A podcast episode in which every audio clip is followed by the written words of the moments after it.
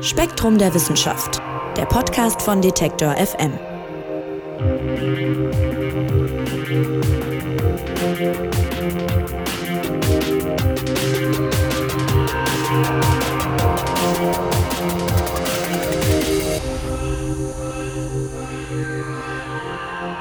Guter Rat, der ist bekanntlich teuer, das sagt der Volksmund. Und das mag in bestimmten Fällen stimmen, aber guter Rat ist, wenn man die Wissenschaft fragt, vor allem eines selten. Und damit herzlich willkommen zu einer neuen Ausgabe des Spektrum Podcasts. Mein Name ist Marc Zimmer und ich freue mich, dass ihr dabei seid. Wir sprechen heute über die Kunst des richtigen Ratgebens, denn das ist gar nicht so einfach und hat eine Menge mit Psychologie zu tun. Im aktuellen Magazin von Spektrum Psychologie geht es deshalb genau darum, was die Forschung nämlich darüber weiß, was Ratschläge wirklich hilfreich macht und wie sie auch angenommen werden. Das ist ja auch immer noch ein Punkt. Erklären wird uns das Ganze Spektrum-Redakteurin Christiane Gelitz und hier ist bei mir am Telefon. Hallo Christiane. Hallo Marc. Christiane, man sucht ja ständig eigentlich Rat und Tipps bei Leuten, egal ob das jetzt die Familie ist oder Freunde oder Kollegen. Und äh, die meisten von uns würden sich vermutlich auch von sich behaupten, dass sie ganz gute Ratgeber sind. Aber das stimmt vermutlich nicht, habe ich jetzt durch die Lektüre von Spektrum Psychologie gelernt. Es gibt nämlich eigentlich viel mehr schlechte Ratschläge als gute, sagt die Wissenschaft. Und ein Grund dafür ist, dass Ratgeben oft eher eine Art, so nennt ihr es, Gesprächsnarzissmus ist. Was bedeutet denn das? Ja, gemeint ist damit so eine Art egozentrisches Gesprächsverhalten. Das heißt, wenn Leute von einem Problem erzählt bekommen, dann erzählen sie sofort von eigenen Erfahrungen oder sie sagen, mach doch mal dies oder du musst doch nur und dann kommt schon die vermeintliche Lösung. Sie betrachten das Problem aber nicht aus der Perspektive der Person, die das Problem tatsächlich hat. Sie wollen oder können deren Perspektive vielleicht auch gar nicht wirklich verstehen, sondern halten die eigene Erfahrung oder die eigene Sicht der Dinge für die einzig wahre. Und das geschieht natürlich nicht bewusst, sondern aus dem Bedürfnis heraus, sich hilfreich zu erweisen. Okay, und wie kann man das denn vermeiden, so, so ein Ratgeber zu sein? Ja, wenn man ein guter Ratgeber sein möchte, dann sollte man zuerst zuhören und die eigene Erfahrung und die eigene Meinung nicht aufdrängen. Dafür braucht es natürlich so ein bisschen Geduld und Zurückhaltung. Und vor allem bei persönlichen Themen ist es wichtig, erst einmal zu fragen, ob ein Rat überhaupt erwünscht ist. Ungebetener Rat wird oft als Einmischung oder als Bevormundung empfunden und stößt dann auch eher auf taube Ohren. Okay, und dann lass uns doch vielleicht mal auf ein paar weitere Forschungserkenntnisse eingehen, die den Ratgeber betreffen. Da heißt es zum Beispiel, man müsse auf die unterschiedlichen Perspektiven von ratgebender und ratsuchender Person achten. Was ist denn damit gemeint? Ja, also ein Ratgeber kann, wenn das gewünscht ist, das Problem dann aus einem anderen Blickwinkel betrachten und eben aus dieser Perspektive helfen. Und genau deshalb ist ein Rat so wertvoll, weil er eben eine neue Perspektive eröffnen kann. Er kann das Problem strukturieren und ähm, dabei helfen, Prioritäten zu setzen. Und so einen Blick von außen kann man aber auch selbst herstellen, also zumindest in begrenztem Maße, indem man zum Beispiel über sich in der dritten Person schreibt, anstatt in der Ich-Form. Man hat herausgefunden, dass wer in dieser Weise zum Beispiel Tagebuch führt, der wird auch eher unterschiedliche Perspektiven einbeziehen. Was ich super spannend fand, ist, dass die Psychologie in diesem Zusammenhang auch einen äh, Widerspruch kennt, ein Paradox, das sogenannte Salomon-Paradox. Und da geht es wirklich um den berühmten biblischen König. Was beschreibt dieses Paradox denn? Ja, also das Paradox liegt genau in dem, wovon wir es eben hatten, nämlich, dass wir selbst unsere Probleme im Allgemeinen besser lösen können, wenn wir sie aus der Distanz betrachten. Also so, als wären es die Probleme von jemand anderem. Weil das macht es offenbar leichter, sich von der eigenen Perspektive und damit verbundenen Gefühlen zu lösen. Okay, also äußere Perspektiven helfen auf jeden Fall. Was den Ratgeber betrifft, schreibt ihr außerdem, man darf nicht zu selbstbewusst sein, wenn man denn seinen Rat an andere Personen verteilt. Wieso denn? Ja, so ein Ratgeber, der Selbstsicherheit ausstrahlt, der kommt grundsätzlich erstmal gut an. Und zwar in dem Sinn, dass wir eher geneigt sind, Rat bei so einer Person zu suchen und dann auch dem Rat tatsächlich zu folgen. Mhm. Aber wenn die Selbstsicherheit unangebracht ist, zum Beispiel wenn jemand zu einer Alternative rät, deren Ausgang ziemlich unsicher ist, dann bevorzugen wir wiederum eher Ratgeber, die keine falsche Sicherheit vermitteln, sondern die möglichst alle Alternativen aufzeigen. Jetzt kommt es ja oft auch äh, nicht nur darauf an, was man sagt, sondern auch so ein bisschen, wie man es sagt. Und da spielt auch viel nonverbale Kommunikation, also Gesten, Mimik und so weiter eine Rolle. Das ist sicherlich auch beim Ratgeben so, oder? Worauf ist da zu achten? Ja, also Experimente zeigen, und es liegt natürlich nah, dass ein autoritärer Tonfall eine Trotzreaktion auslöst, also dass der Rat dann eher ignoriert wird. Hm. Besser ist es, wenn man sich zugewandt zeigt und eine freundliche Körpersprache hat, zum Beispiel indem man Blickkontakt aufnimmt oder indem man lächelt, also dann, wenn es angemessen ist. Auf diese Weise fühlt sich dann der Gesprächspartner eher dazu ermutigt, mehr über sein Problem zu erzählen und seine Gefühle und Gedanken zu schildern. Mhm. Wie ist es denn mit ehrlich sein? Das ist ja irgendwie auch eine entscheidende Frage. Also wollen die Leute das überhaupt hören? Ich habe jetzt von einer Studie gelesen, die sagt, Menschen bewerten den Rat vor allem danach, wie er sich angefühlt hat. Also es spricht ja ein bisschen dafür, dass man sagt, ja, gib mir schon irgendwie Rat, aber ich will jetzt auch nicht, dass mir wehgetan wird im Sinne von, dass mir gesagt wird, ich mache da vielleicht was falsch. Also wie ist es mit der Ehrlichkeit? Ja, das kann man nicht pauschal beantworten, da muss ich vielleicht ein bisschen ausholen. Also es mhm. ist klar, wenn eine Freundin bei der Hochzeit, also bei ihrer Hochzeit, Hochzeit fragt, wie ihr Kleid aussieht, dann wäre es äh, ziemlich egoistisch zu sagen, ich finde das fürchterlich und ihr damit den Tag zu verderben, nur weil man nicht lügen will. Die meisten Menschen hören aber auch jenseits ihres Hochzeitstages sehr ungern negatives Feedback. Das löst nämlich unangenehme Gefühle aus und das wird deshalb dann ohnehin eher ignoriert und man gefährdet damit auch noch die Beziehung. Und es reicht tatsächlich auch nicht aus, zum Ausgleich was anderes zu loben. Das kennt man ja vielleicht von Mitarbeitergesprächen. Es kommt erst Lob und dann kommt irgendwann Kritik. Mhm. Ähm, das funktioniert nicht, ähm, weil negative Äußerungen, die wirken viel stärker. Man bräuchte immens viel Lob, um eine einzige negative Äußerung aufzuwiegen. Ach krass, also diese berühmte äh, Sandwich-Taktik heißt es dann, glaube ich, also sozusagen eine Kritik äh, in zwei Scheiben Lob zu verpacken, das funktioniert überhaupt nicht? Ja, zwei Scheiben Lob reichen da auf jeden Fall nicht. Okay. Also das Problem ist einfach, dass Negativität eine unglaublich starke Wirkung hat. Und es ist sogar, sogar wenn es um Vorhersagen zur eigenen Zukunft geht.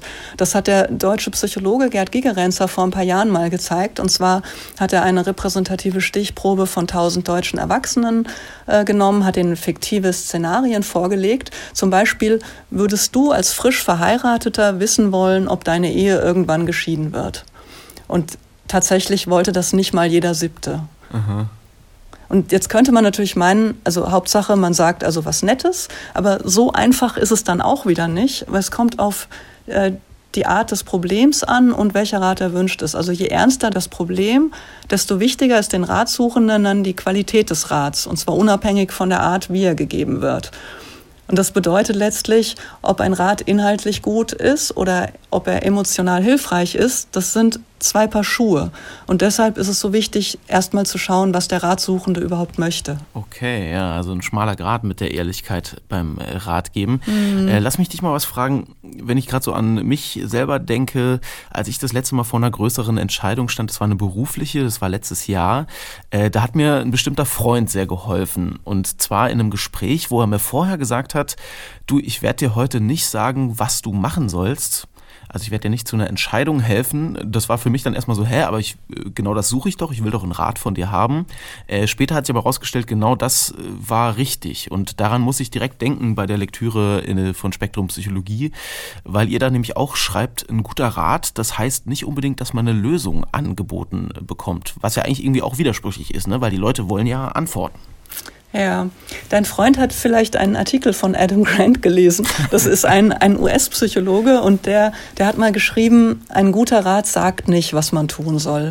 Und er hat geschrieben, also wenn Studierende zu ihm in die Sprechstunde kämen, dann würde er erstmal fragen, was sie überhaupt wollen. Also wollen sie nur ihre Entscheidung bestätigt haben oder wollen sie, dass er ihnen beim Nachdenken hilft oder wollen sie wirklich, dass er auch ihre Überlegungen hinterfragt? Und wenn ich einem Freund von einem Problem erzähle, dann, dann möchte ich vielleicht ja nur, dass er zuhört und mir damit hilft, meine Gedanken zu ordnen. Und vielleicht hat dein Freund das geahnt, dass sowas in der Art auch für dich in dem Moment das Wichtigste war. Ja, vermutlich hat er das irgendwie, irgendwie geahnt, ohne dass ich es ihm gesagt habe. Das ist ja dann, spricht für einen ganz guten Ratgeber eigentlich, ne? Ja, absolut. Gut. Jetzt geht es beim Ratschlag, bei einem guten Ratschlag selber auch, haben wir gerade gehört, so ein bisschen um emotionale Unterstützung, vielleicht weniger um eine Lösung anbieten. Und emotionale Unterstützung heißt ja oft auch, dass man vielleicht einfach ein bisschen Trost bieten und spenden will und sagen will, hey, Kopf hoch, es ist doch alles irgendwie nicht so schlimm. Das ist aber auch wieder keine gute Idee, schreibt ihr. Ja, ja, das ist mittelgut. Also jedenfalls laut Wendy Samter und Arena McGeorge, das sind beides Professorinnen für Kommunikationsforschung in den USA. Und sie haben ein Handbuch für Kommunikation geschrieben. Und demnach fühlt man sich umso mehr unterstützt, je mehr der Ratgeber die eigene Sichtweise und damit verbundene Gefühle anerkennt. Also wenn der Ratgeber sagt, war das doch dumm, sich wegen so einem Problem schlecht zu fühlen oder reiß dich mal zusammen, dann wäre das das niedrigste Kommunikationsniveau, weil er ignoriert damit äh, die Gefühle und wertet sie ab. Ein mittleres Level sind so Hilfsangebote. Zum Beispiel, lass uns was trinken gehen, damit du auf andere Gedanken kommst. Denn das erkennt die Not zumindest implizit an. In deinem Beispiel, hm, das liegt, würde ich sagen, vielleicht noch einen Tick drunter, weil Kopf hoch alles nicht so schlimm. Das sagt ja ähm, auch schon so ein bisschen, naja, ähm, eigentlich ist es doch gar nicht so schlimm, wie, wie du es gerade erzählst. Ja. Und das Beste wäre, also das höchste Level wäre, äh, die Gefühle auch explizit zu bestätigen. Also erstmal zu sagen, ähm, also praktisch sich mitfühlen zu zeigen und zu sagen, das ist ja schrecklich oder das ist ja so super traurig oder das ist total scheiße. Also je nachdem. Das ist spannend mhm. eigentlich, ne? weil man denkt, man zieht die Leute damit eigentlich nur noch weiter runter, indem man ihnen auch noch sagt, es ist schlimm, aber ja. klar, man schafft irgendwie eine Verbundenheit dann. Ne? Ja, also nach meiner Erfahrung ich weiß nicht, also das ist jetzt eine Theorie von den beiden und ich glaube auch, dass das durchaus äh, richtig und wichtig ist, das so festzuhalten. Aber nach meiner Erfahrung hört sich das wirklich nur dann authentisch an, wenn man eben auch so mitfühlt. Also es einfach nur so zu sagen, oh ja, das ist ja traurig, das, das merkt der Zuhörer irgendwie. Mhm. Interessanterweise kann man zeigen, dass Männer im Durchschnitt natürlich nur etwas weniger Wert darauf legen als Frauen, dass ihre Gefühle bestätigt werden. Und das passt ja so ein bisschen zu der, also bei Frauen recht verbreiteten Erfahrung, dass Männer gerne Lösungen suchen und weniger gern einfach nur zuhören. Ich weiß mhm. nicht, ob du das auch so kennst. Vielleicht. Ja, es ist auf jeden Fall ein Klischee, aber das scheint ja. sich dann an der Stelle zu bestätigen, ja? Mhm, genau. Mhm. Ja, spannend. Also, lass uns mal noch so ein bisschen auf die Frage vielleicht auch eingehen, wer mir Rat äh, geben sollte. Das ist ja auch noch eine entscheidende Frage. Ich habe ja gerade so ein bisschen durchblicken lassen. Bei mir sind das vor allem enge Freunde, die mich in der Regel beraten, wenn es ernst wird. Und da schreibt ihr aber auch aus psychologischer Perspektive ist das vielleicht gar nicht so sinnvoll.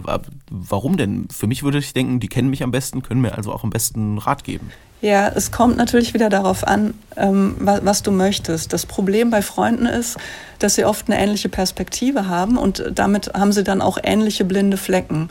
Und wir vertrauen dann natürlich aber gerne auf Freunde, äh, gerade weil sie uns eben logischerweise sympathisch sind und auch eher ähnlich sind.